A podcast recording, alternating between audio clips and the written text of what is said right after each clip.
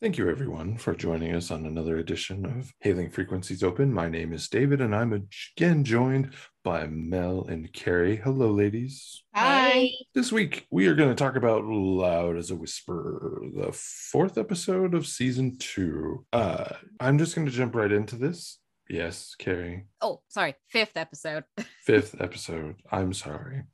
I'm just going to jump right into this. We open... the ship is going to head to a place called Solais V, who are desperate for peace. They only want to talk to one mediator, and the mediator they want to talk to is Riva.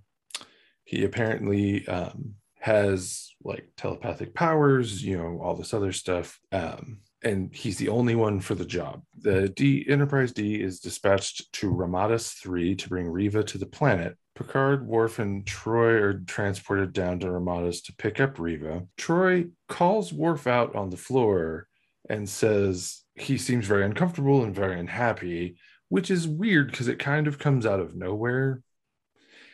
Also, they don't really follow up onto what the issue is here. Riva apparently at some point... negotiated peace with the peace treaty with the Klingons and the Federation. Right, which leads to another question. Mm-hmm. Riva in this episode looks like he's about 40-ish. Yeah. So how old is he? Because wasn't that signed like 70 years ago? Yeah, it's been a minute. But they don't really go any deeper into Worf's misgivings.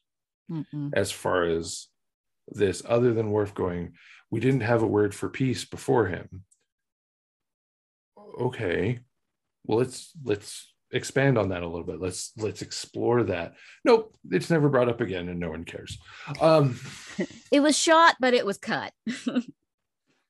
Maybe it was, I don't know. I'm just assuming. Right. I don't know for sure. But that would have been an interesting string to play with in this episode, in an episode that I think might have been able to use it, because while I don't dislike this episode, it's missing something for me. My other thought on that was maybe it was during Kittimer. So peace maybe that way, but he did say peace between the Klingons and the Federation, right? Yeah, he didn't say peace between the Klingons and Romulans, because that never happened. Okay. Yeah. No. Yeah. Never will. Also, I'm not sure why Troy felt it necessary to like push him to find out what's going on here. Well, probably because he was going down there with them and she needed him to be on point. Yeah, but and not distracted, I guess. In future episodes, he's also concerned about various things going on when they beam somewhere, and she doesn't give a shit. So it's weird to me that in this one, it's like, nope, we're calling you on the floor because you have thoughts. It's literally his job to be apprehensive and overprotective when they go places. So it is odd. Mm-hmm. Because it's not like he hasn't spent the entirety of the series this far questioning things. To him, make absolute sense, but to everybody else, they're like, what? Like, prime example, a few episodes ago, he's like, we should go to Yellow Alert. And Captain Picard's like, why? Well, there's an old Klingon legend about darkness about a space monster that eats entire ships. To Worf, it makes perfect sense, but to everybody, human or any other species on the ship, it doesn't make any sense. Mm-hmm. But Worf, as of now, tends to lead with that kind of thought process, which is good for the chief of security. Yeah. Plus, he has to monitor the captain. The captain's going down with them to this, to go collect Riva. Yep. Also, it's very weird. Like, this whole thing is just very weird. And again, I feel like if they tugged on this string a little bit more later to like follow up with Worf on this, that might have added an interesting subtext to this episode, but they don't. And he's really backseated in this episode after this initial conversation. Mm-hmm. So they beam down. However, they beam down to one of Star Trek's favorite things to do, beam down to an empty corridor. Yes, Mel. Sorry, to go back to the Worf Troy thing, I actually think what that scene was about was to actually establish Troy's powers. Because even though we are told at Farpoint that she has abilities, and they're used, they're called upon sparsely throughout the series so far, it has been sparse. It has been, it would be easy to forget that she actually has abilities, because a lot of the things she does can be done with by somebody who actually just pays really good attention to other people. Like a good therapist can pick things out. So I think that it was to reestablish that she actually has these abilities, that she actually can sense things for other people, so that as the episode progresses and things happen, it's not like, wait, how does she know how can she do that? Oh, it's been established in the first 5 minutes of the episode that she can actually do this. I can totally see that. And in that case, I'm going to flip it this way. Then she is a terrible counselor, because that is not the time nor the place to do that, because you have undermined him in front of the captain. Boom. Exactly. You're terrible. This goes back to something that we've said before, which is Troy's character the first two seasons is written like shit. Yeah, that's true. She's poorly written, she's poorly used, and with very few exceptions. And this right here is another one, because what's the captain / or Commander Riker supposed to think now? Because Worf hasn't been chief of security for that long in canon. Do they fully trust him with this job? Do they fully, well, she just cut his legs out from underneath him. So, but again, the problem goes back to what I said earlier. They don't pull on this string anymore. So they let it lie. And so it's like, all right, well, I guess we're not supposed to care about that. So I think, Mel, you are absolutely right. Now that you've said it, we're supposed to figure it out ourselves. My work here is done. Goodbye. Good night. Anyway, a man with a big beard and very 80s hair comes in, wearing a mini pleated jacket. Shoulder pads to the gods. Yeah, if you didn't know this was shot in the 80s, you definitely know now. Listen,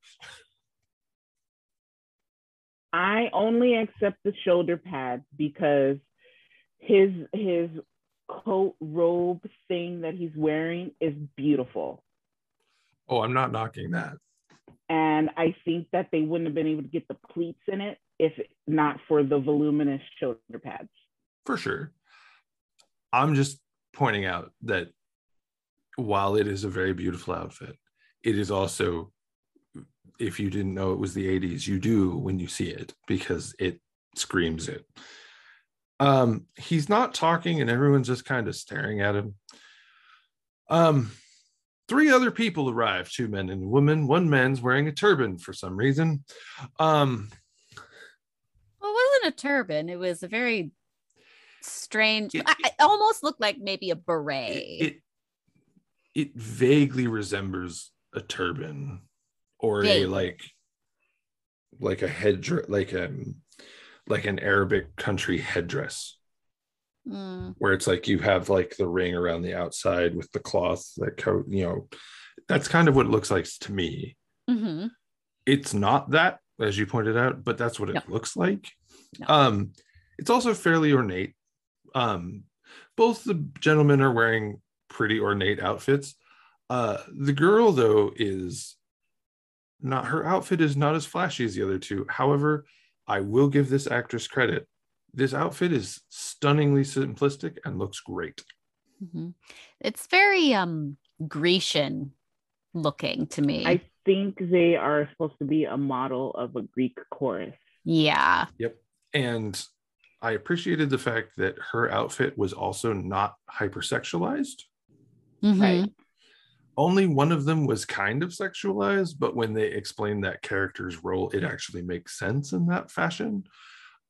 So I appreciated that they didn't go with the hypersexualized route at this point. You could tell, I'm sorry. I don't know why I said I'm sorry. You could tell that a woman made that decision. Oh, absolutely.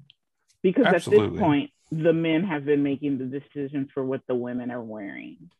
Mm-hmm. That's true.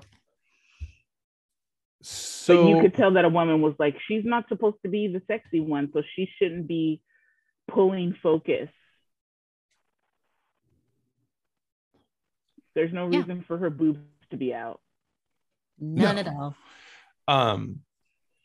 So these three explain that they are his interpreters since he is deaf. For many generations, there have been people like Riva and interpreters like them since he comes from the ruling line on his world. That line lacks the gene for hearing. They call themselves the scholar, the warrior, and that which binds them.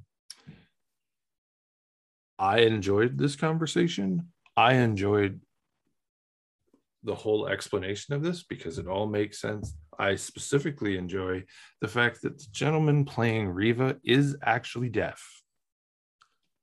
That he is.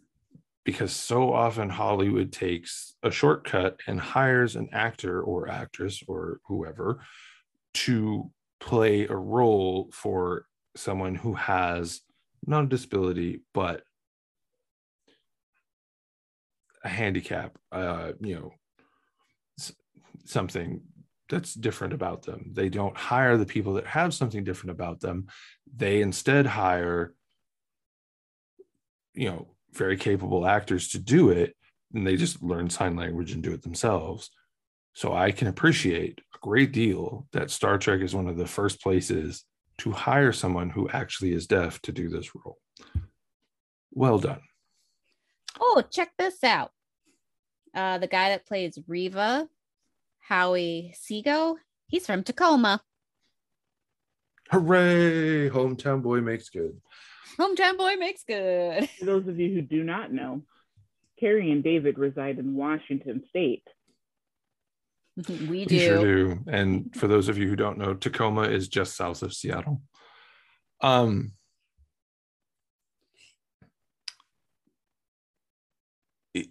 So Troy. Here comes the crush. Riva is impressed and attracted by her telepathic capabilities and by her beauty. I'm going to say straight up, there's no way he's attracted to her telepathic capabilities, because if he's done all these negotiations, he's met telepathic people before. He's attracted to her because she's hot. She's hot. You can tell because he says it with his eyes. The whole episode, he looks at her like he's been starving in a desert and she's a sandwich. You're laughing, but I'm not kidding. He looks at her as a starving man looking at a sandwich. I laugh because that's funny. And because it's true. It is true. The second he comes to her, he just gives her that look, and I'm like, yep, he's hooked.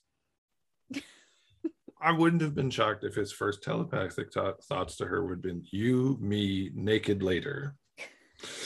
Because and as Mel points out, I always go there. But in this case, everyone went there because that's what they're doing.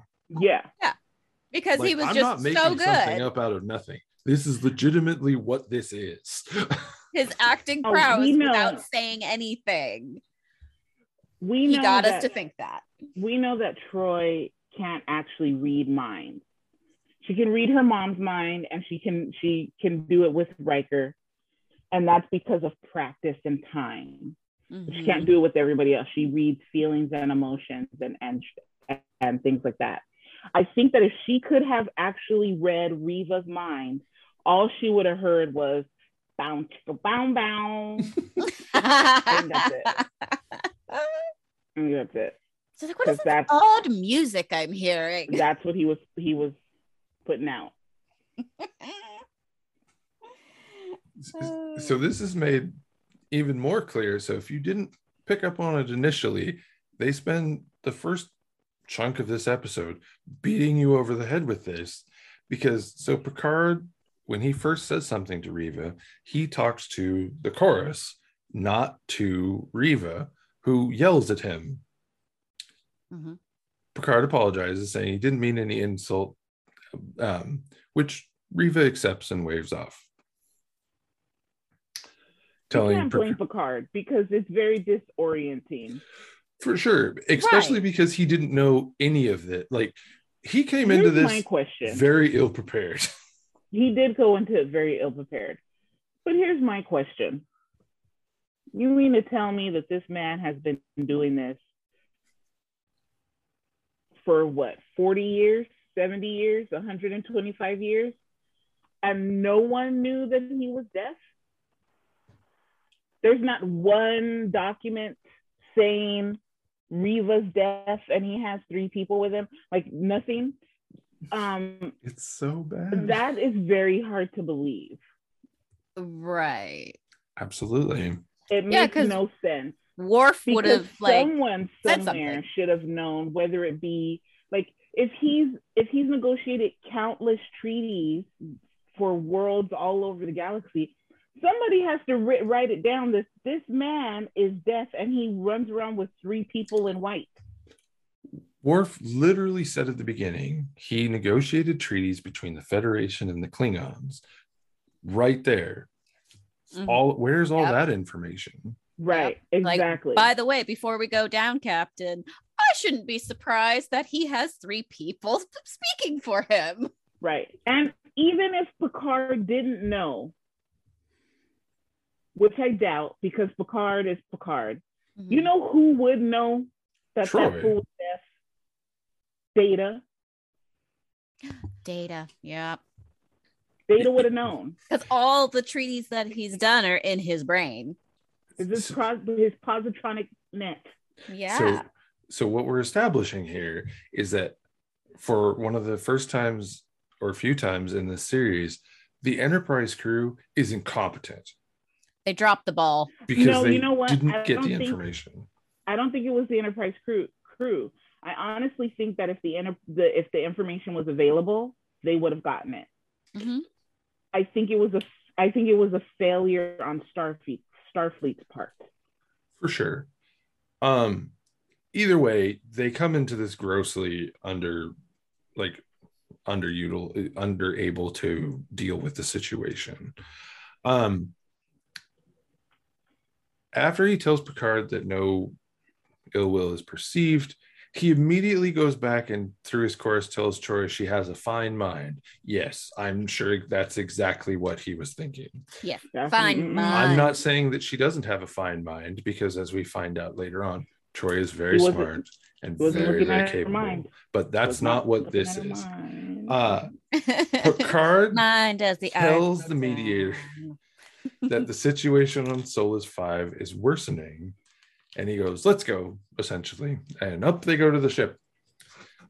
Riva and his interpreter and his entourage, I'm going to call them now, arrive on the bridge to meet some of the bridge crew. He is greeted by Riker, LaForge, and Data. Wait a minute. Yeah. He is greeted, ladies and gentlemen, he is greeted by Riker, LaForge, and Data. Fine. But you know who else is on the bridge? And I believe this is also an establishing because of what happens later, which I have a rant on that, so be prepared. But Dr. Pulaski is sitting on the bridge talking to Riker. And then here come the captain and Worf and Troy and Riva and his chorus. And Picard then introduces Riva to Riker, LaForge, and Data, and not Pulaski, because Pulaski scoots off. And I think she was only on the bridge because it's an establishing of what comes later. I found it very interesting that she was not introduced at that point, but she wasn't, even though she was on the bridge. And it wasn't established that she actually left, because she doesn't say, "I'll see you later." She just isn't there anymore. It's true. I agree with you. It's probably more to establish for later. That's funny, because I didn't even notice she was there. Right. Well, my thing is, we don't need to establish her. She's a thorn in the side of the Enterprise. So Riva is genuinely interested in Data and LaForge's visor. Genuinely. I loved the conversation between Geordi and Riva about the difference between like the visor and the corollaries between like what he does with his chorus and what the visor does for Geordi. I thought that conversation was fantastic. And it felt like a real conversation, if that makes sense. Yes. And yeah, that makes sense. For me, that's what makes this part of the episode work, is that it just sounds like a real conversation of just two people who have disability, whatever you want to call it, have found a way around it, but they're having a moment together. Yeah, that's genuine and like true. After this, he immediately turns to Troy and goes, "Can you show me to my quarters? Allah, can you show me to your quarters so we can commence naked time?" Now, my question is, do the chorus have to come for that? That's an interesting question. And I'm really excited that we didn't get to find out, because I don't, that's not. No. They actually say it. Not to jump the gun, not to jump on you, David, but Troy looks at Picard and he's like, "Yeah, sure, that's fine." So then Riva, Troy, and Riva's, the guy who is Riva's libido in the chorus, leaves. And the other two stay. And Riker's like, "Well, what about you two?" And they explain that in situations like this, their presence is a hindrance. So they don't go. So that's two down. And then Riva makes it seem later, I can't remember exactly what he says, but he makes it seem later that he keeps his libido chorus there, his libido guys there, until they don't really need words anymore. So I'm thinking that there's probably a point or a signal that the libido knows when he is to remove himself from the room. And he does later, when they're dinner. He does actually, and I think Riva like nods his head or looks at him or something, and he just scoots out. But I think that when they get to the point where it's going to get physical, and it's very clear that it's going to get physical, libido just excuses himself from the room quietly. The signal is when Riva takes off his pants. I mean, if it's that far in, he stayed too long. Right. You've overstayed your welcome, sir. You should have been gone like 20 minutes ago.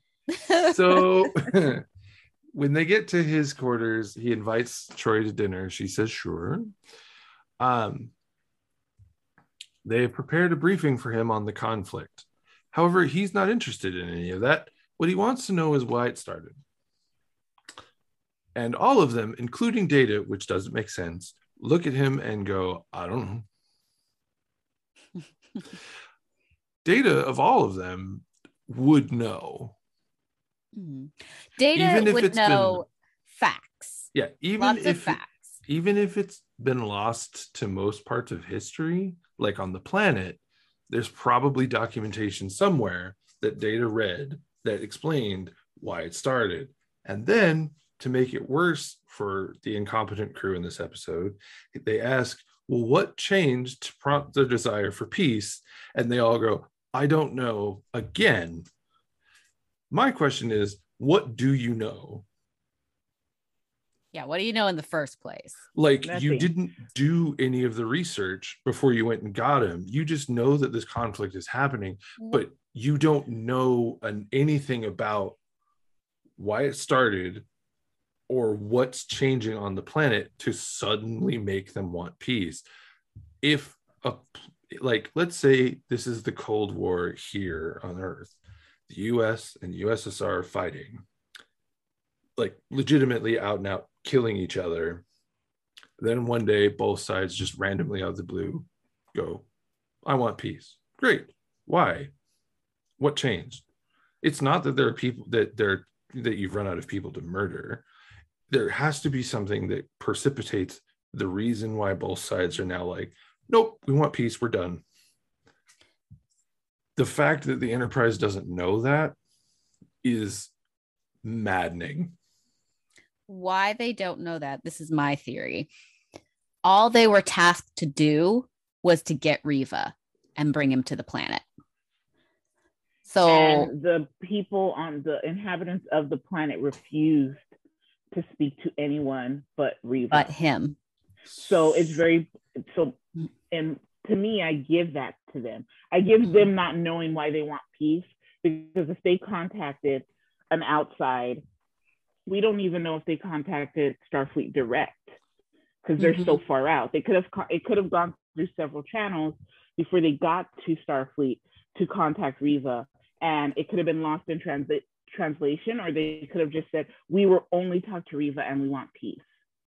So my only counter argument for that is the Federation has satellites and scanning and all this other stuff. You mean to tell me that they didn't scan the planet or take a look at it in some fashion before sending a starship there that could potentially be attacked by them? It could be a ploy, all of that other stuff. That's for me where this falls apart, is because I'm like, you're assuming a lot here with not having any basic information. To me, I think that they would know whether or not that planet was capable of attacking and damaging the Enterprise. Mm-hmm. For sure. Yeah, I think that they would probably have enough of an established.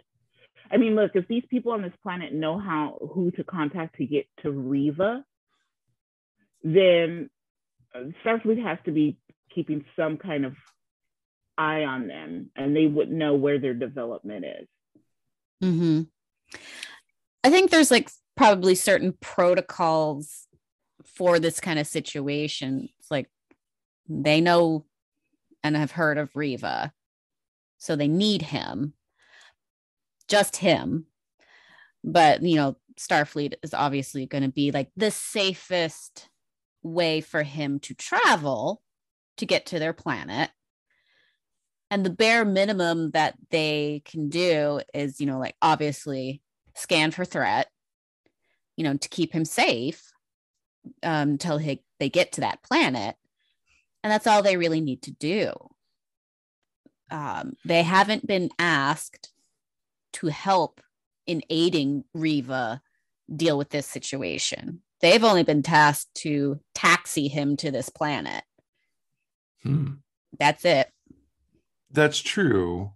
But then But then shit happens. I smell a Prime Directive issue too, because are they warp capable? Are they supposed to be fiddling around with this planet? Like, you, there's all sorts of other stuff that not to go into then. But there's I no understand mention of them having ships, so I just have always gone into it with they're not warp capable.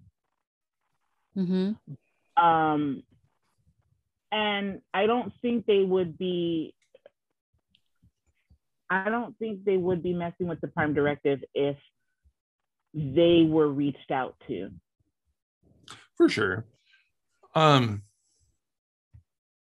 So Riva and Troy are having a romantic dinner. Riva is very interested in naked time. Troy is much more wanting to get to know him a little bit and slow play it. So they have a conversation through sign language, which is really cool. However, Picard interrupts. The Enterprise has reached Solais V, and Picard discovered that the ceasefire has been broken. Riva appears on the bridge with to communicate with the factions. He starts talking to one, and then he talks to the other one, and then they manage to convince them to stop fighting. He then needs to figure out what the meeting spot's going to be.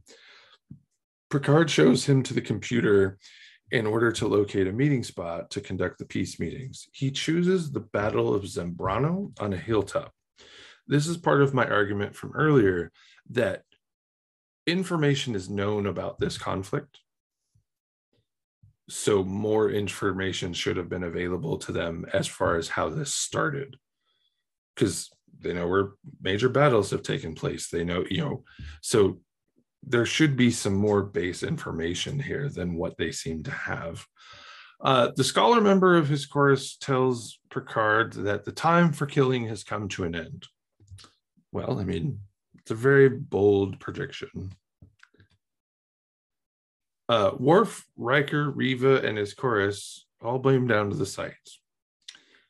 Riva decides that he wants a table and torches to set the stage, although the two factions arrive before these are beamed down. Riva talks to the two factions, telling them they've shown true courage by coming to this summit. As Riva speaks, one of the members of the faction shoots at them. Riker pulls Riva aside. These weapons apparently are always set on kill, and he vaporizes all three members of the chorus. The beam didn't look that big to vaporize three people in one shot, but well done for accuracy. He is immediately obliterated by the other person of his faction. Immediately. Both he and the other person beg Riva to stay, but wisely Riker goes fuck this, and they all beam back to this Enterprise. That is the right call. This scene makes me feel bad for the faction leader who had the turncoat, because he actually is the one who's really begging, like, no, we need you, Riva. Like, we actually need this. And that was probably one of his like trusted second in command, and the guy betrayed him. That sucks. Yeah, it does. Back aboard, Riva, despite both factions begging him to come back, Riva is very unhappy, and I can understand that completely, and refuses. He's using sign language, but no one knows it. In the observation lounge, Picard immediately asks Data to learn sign language. Makes sense. And then he has Dr. Pulaski see if she can develop some way of helping him communicate. I'm not sure what she's supposed to do, but The data part rant makes time. Sense. Go, Mel. Okay. There are two things that happen in this episode with Dr. Pulaski. The first is she talks to Geordi about his visor. Now, the very first time we see Geordi in sickbay is in season 1, and he's talking to Dr. Crusher, and it is established that he has pain in his visor. And there's nothing that they can do but give him drugs. But he refuses the drugs because the drugs will inhibit the way he can see through his visor, and he doesn't want that. There's no surgery. He can't grow his eyes back. If this is just his lot in life, and he has chosen to live with it. But every time he gets a new doctor, he has to go through this. That was also established in his meeting with Dr. Crusher. So seemingly in this episode, he is having his first meeting and conversation about his eyes and visor with Dr. Pulaski, which is already annoying. I'm annoyed for him, so I can only imagine how he feels. But Dr. Pulaski then says, I am a miracle worker. I am the best doctor ever in the universe, and I can grow your eyes back. I've already done it to 2 other people. I can give you everything you've ever wanted. And then once she gets the hook in him, she's like, well, really, all I can give you are like options. There's no guarantees that it would actually work. I could just fuck you up more than you already are. But we should try it because you never know. I was like, the whole time I know I don't like her, so I'm already biased. But the whole time I'm watching this conversation and I'm watching her face, to me, it's not, she doesn't want to help Geordi as much as she wants another person to experiment on so that her name can go into the history books that she is this genius doctor who was able to perform miracles for blind people. When Geordi is hesitant, she hesitating. It's a lot to think about. But instead of her just being like, you know what, I know it's a lot to think about, which she actually says later, instead of her saying, I know it's a lot to think about, think it over. If you have any more questions, feel free to come talk to me. She jumps down his throat. Like he's just supposed to lay down on the table and be like, yeah, let's do it right now. That's another reason the way she's pushy is another reason to make me think she doesn't care about Geordi. She just cares about herself and how the medical field is going to remember her and the things that she's done. That's the first part of the rant. The second part of the rant is the first time we meet Riva, the chorus explains to us his gift, if you want to call it a gift. I believe that's what he calls it. It's hereditary. It's change. There's nothing they can do to fix it. And he lives with it. It's a part of his family. Just like all these other ruling lines have some kind of thing, and they mention the Habsburgs who had hemophilia,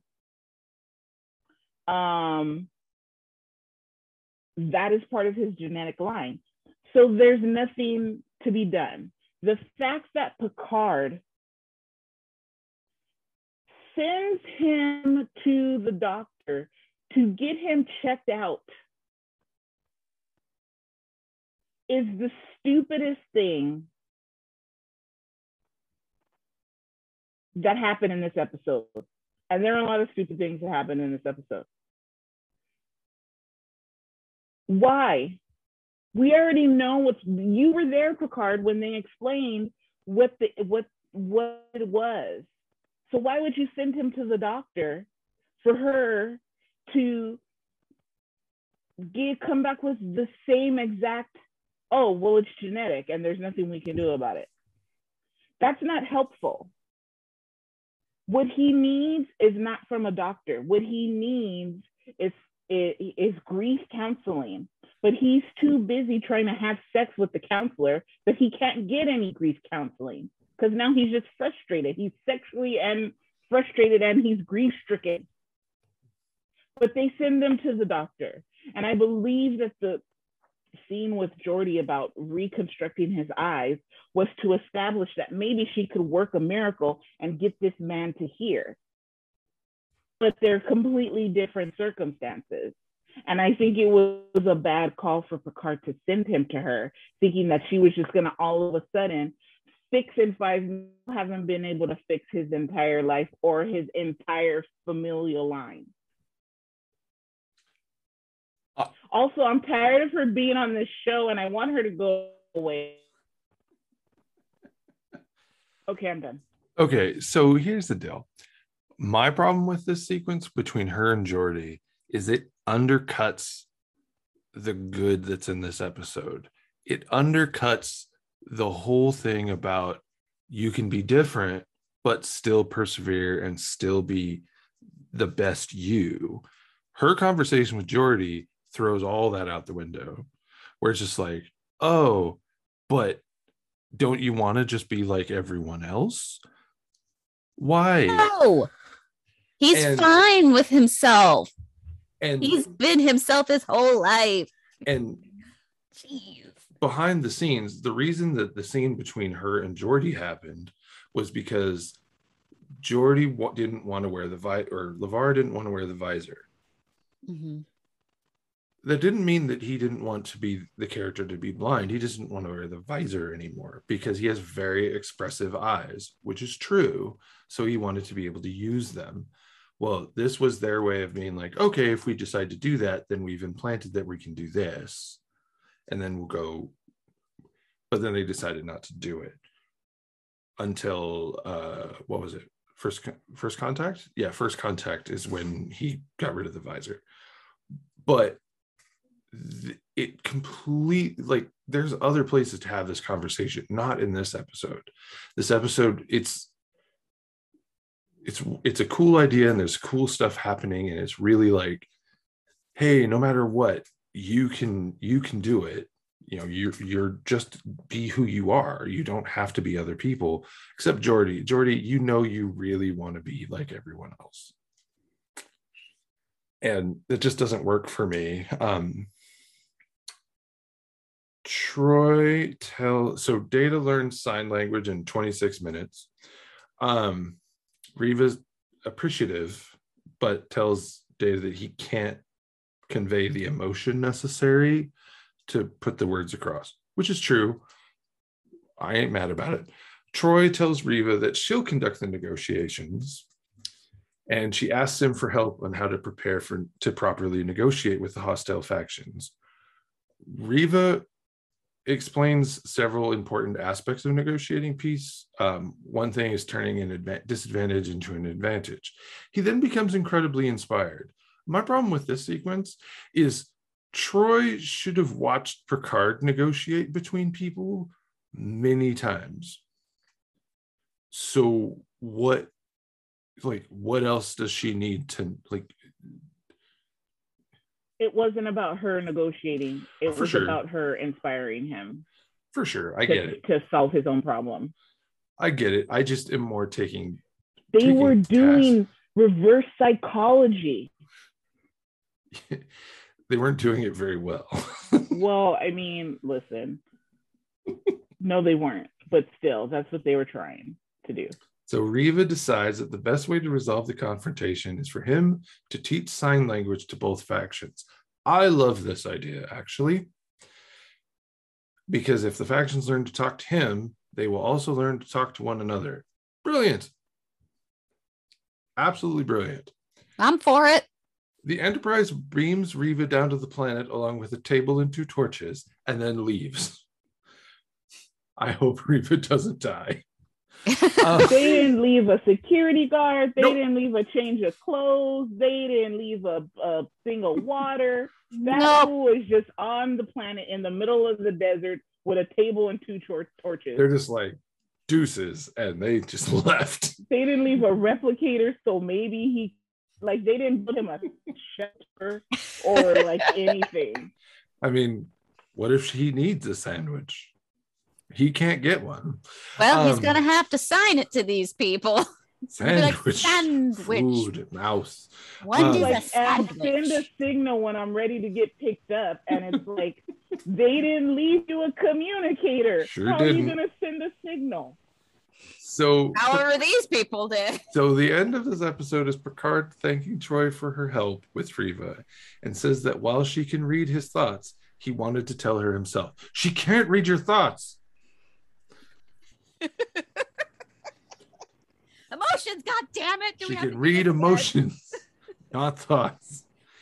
It is incredibly annoying throughout Next Generation because they fiddle with that all the time. All the time. It's so annoying. That's part of the joy of Star Trek is it throws it off because like, oh, well, I can't read your mind. And the very next week it's like, why were you thinking that? What? You literally just told us that you can't read my mind. And yet here we are and you're reading my mind. Telling me what I'm thinking. Yeah, that always got me. So before we give our final thoughts, so here's some behind the scenes stuff. So Howie Seago, who played Riva, is deaf and uses American Sign Language. He'd actually petitioned the producers to create a show about deaf people, in part to dispel untrue and prejudicial myths about them. I love that. Wow. However, the producers in the first draft, Riva learned to speak overnight after a mechanical translator he used to communicate with his chorus failed. What? And Howie, to his credit, is just like, yeah, that's going to be a no. I really, really want to know what the cocaine bill for this group of writers and producers for the first couple seasons. Well, not the first season, the second season was, because they had to be on drugs for a lot of this. Oh, yeah. For sure. Because a lot of this just doesn't make any sense. Or like Gene, whatever stories Gene brought in that were left over from the original. Like, I want to know, was Gene on LSD in the 60s? Like, what was the drug of choice? Because it would explain so much. No. Some other interesting things. When they are selecting the beam down site, that monitor in the back, it is a live video monitor. So instead of it being projected later, it was projected there right then. They don't use it again until the episode A Matter of Honor, and then they don't use it again until the very end of the series, All Good Things. And then, of course, when they did the films, those are live monitors. Will Wheaton met William Shatner for the first time while this episode was being filmed, and apparently Shatner was a dick to him. You think? And so Wheaton now tells the story for comedy, which is cool.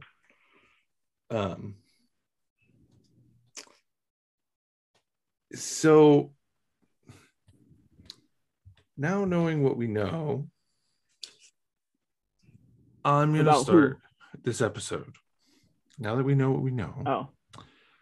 Mel, you're going to go first. What did you rate this episode? Yes. What did you rate? Why do I have to go first?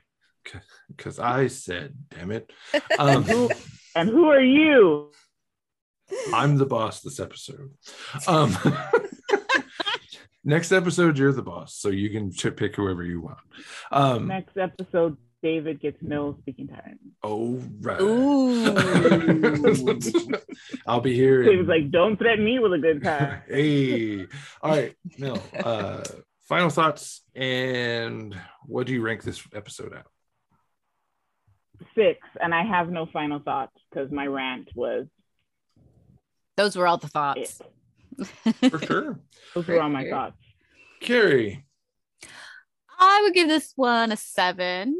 Because this one was actually a really good episode, despite a few things, of course, but the representation for the deaf community in this episode, fantastic. And especially being in like the 80s when you didn't really have a lot of characters in TV shows or movies that were actually deaf and actors. I mean, now you still don't have it.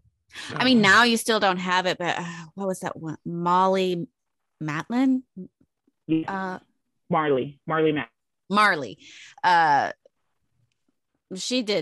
She was a deaf actress. I would have to look up all her stuff, but she won an Oscar. She did. Okay, so her and then Howie, those are like the only two actual deaf actors that I can think of that still kind of do stuff. But I do love the representation that he got in this episode and how he was with Geordi and that whole conversation that they had about their disabilities and how they're actually happy with themselves. And if they didn't have these disabilities, then they wouldn't be like unique people, and, you know, they wouldn't be able to do the things that they do otherwise, possibly.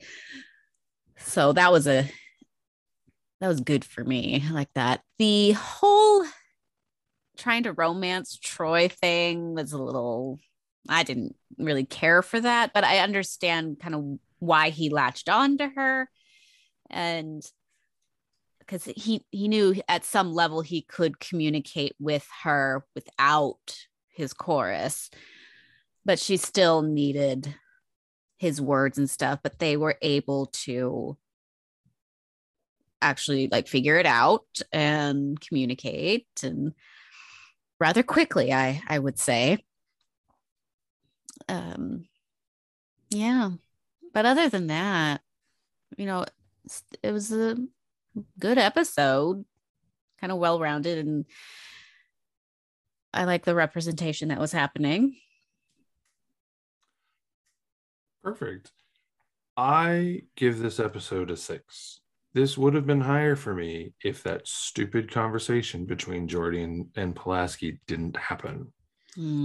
Because true. As you pointed out, representation matters, and the fact that they tried, no matter what the backstage reason was, but the fact they decided in this episode to try and have that other conversation defeats what this episode is to me. The performances in it are fine. Like, you know, Howie is really, really good as Riva. I give him a lot of credit.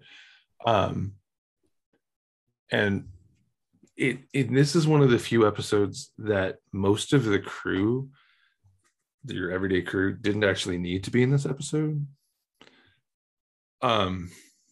I actually would have liked this episode to be more, have Geordi in it more than he was. And the fact that he wasn't, I think, is a missed opportunity.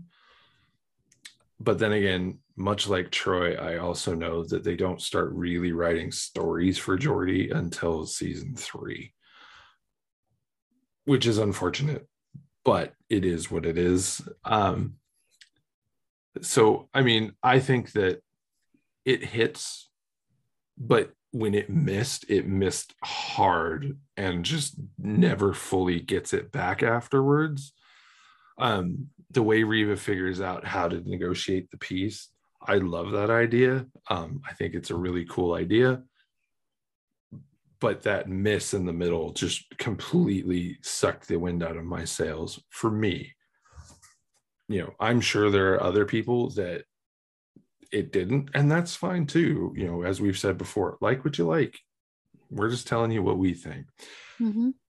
So that is the end of this week's episode. Be sure to join us next week when we watch another episode of Star Trek: The Next Generation. But don't ask me what it is, because I don't know. That's hilarious. It's the Schizoid Man. I don't know what it is either. Hopefully it's a Data episode. It is a Data episode. Is it Measure of a Man? No, it's Schizoid Man. Schizoid Man? Yeah. Okay. That one old scientist. Listen, everybody, I'm giving it away. This right now. That if when Measure of a Man happens, you may not hear David and Carrie. It may just be me. That's because that is my all-time favorite episode, and I love every single minute of it. But anyway, join us next week for Schizoid Man, and until then, keep your hailing frequencies open. Have a great day. Good night. Bye.